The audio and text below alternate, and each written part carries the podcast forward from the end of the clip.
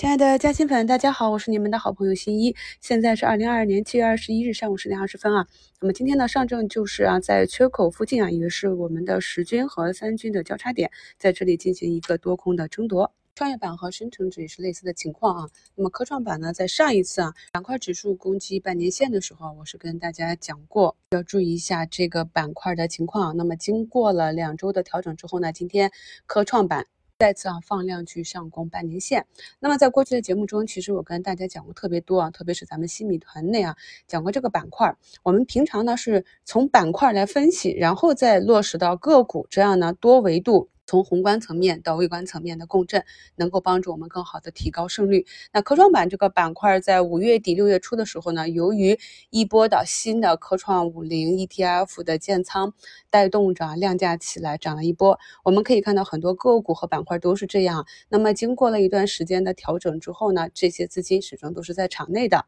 在咱们专辑置顶的七月一日的下半年展望里啊。朋友们一定要去认真的听里面的细节，这个呢，对未来很长一段时间，我们是否能够跑赢市场平均收益啊？我们是否能够在市场的涨涨跌跌中拿住这些核心资源，来达到未来的这样一个超预期收益？这些拼的就是理解力啊。那么可以看到，科创板现在已经放量突破了一百二十日线啊。周期大概率呢就会围绕这个半年线进行一个争夺，而上证呢就是在缺口上方这个窄幅震荡。早评里对个股有比较详细的讲解啊，所以咱们没有加入新米团的朋友呢，在三天以后都对着看盘软件去听一下，因为早盘从竞价到资金流向到板块之间的切换，对一整天的操作思路呢都是有比较重要的指导意义。那新一是怎么判断出来的？根据哪些情况？又做出哪些操作啊？这些都是我想跟大家分享的内容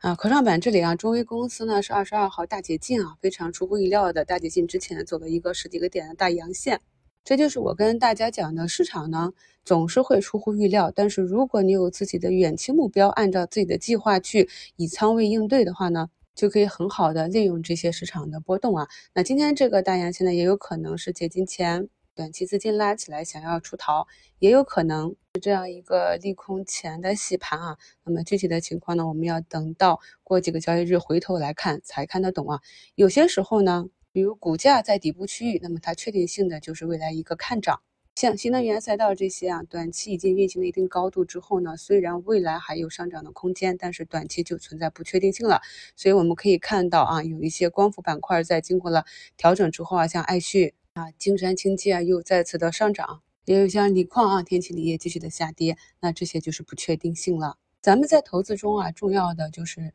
找一个确定性，这样才能够稳步的实现一个复利。这就是我在近一个月啊，就是七月以后跟大家一直去强调的高低切换的原因。因为底部的啊，虽然我们去关注的时候没有一个上涨的趋势，但是一旦趋势来临的时候呢，你在场内即可。所以呢，我们再去回看中微的这个。K 线图的话，就可以明显的看到啊，技术节点上它也是在优秀分界线上震荡整理了六个交易日。那么，如果你有一个长期的目标的话呢，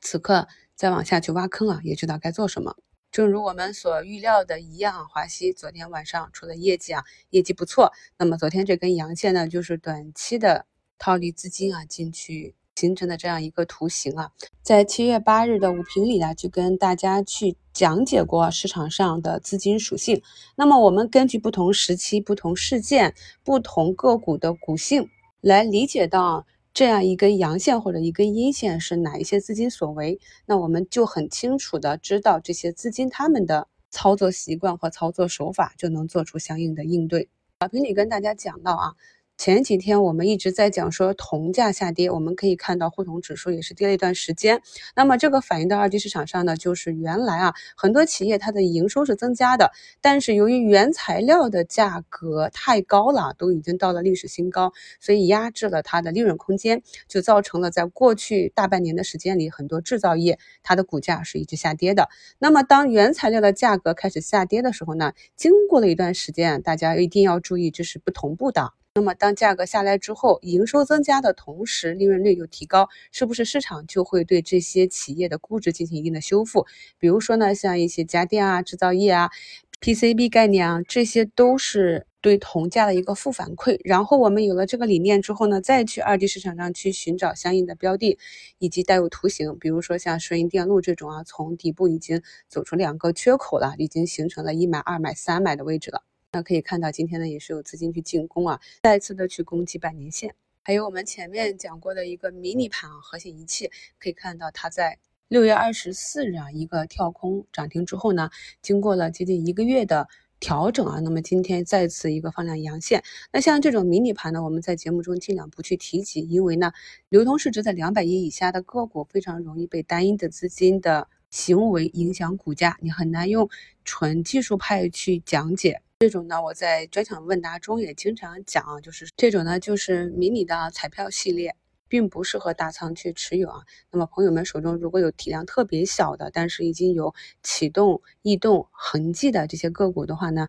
也可以类比去理解一下。昨天上涨比较猛烈的两轮车啊，可以看到龙头爱玛科技啊，也是小阴小阳线，一路从二十几块涨到六十七啊，接近三倍的涨幅。那么今天呢是选择了一个回踩，那在这个板块中，我们有的朋友还持有像日新股份这种啊，可以看到也是沿三踏五啊。而我们自己一直关注的九号公司这种两轮车，这就是我讲的低位 K 线啊。所以在一个板块的行情启动之后呢，当高位 K 线的个股开始矩阵的时候呢，资金有可能会去向中位 K 线和低位 K 线的个股去腾挪。我们找时间啊，在。开直播讲解一下资金在一个板块内部是如何进行切换的，以及整个板块行情结束的标志。今天呢，虽然上证啊是下跌的，嗯，大部分个股也是一个调整的状态，但是我们关注的这些标的啊，很多都是短期有了一个比较大的涨幅。那么大家根据我们在新米团中学到的技术，如果呢触发了减仓的指标，保利也好啊，新高回落也好。市场给了高抛的机会啊，那么我们就根据自己的仓位计划顺势整理即可。我今天下午有时不能看盘啊，蛮重要的就是咱们看好的长线趋势呢，一定是在股价回踩的时候啊，按照技术指标去低吸的啊，就尽量不追高啊。刚刚在评论区看到咱们的朋友操作都是非常的优秀啊，那还跟不上节奏的朋友呢，抓紧时间去听一下前期的节目。天道酬勤嘛，你不理财，财不理你啊。第一呢，已经在第一时间把市场上所有的讯息给大家提炼出来，希望能够帮助到更多的朋友。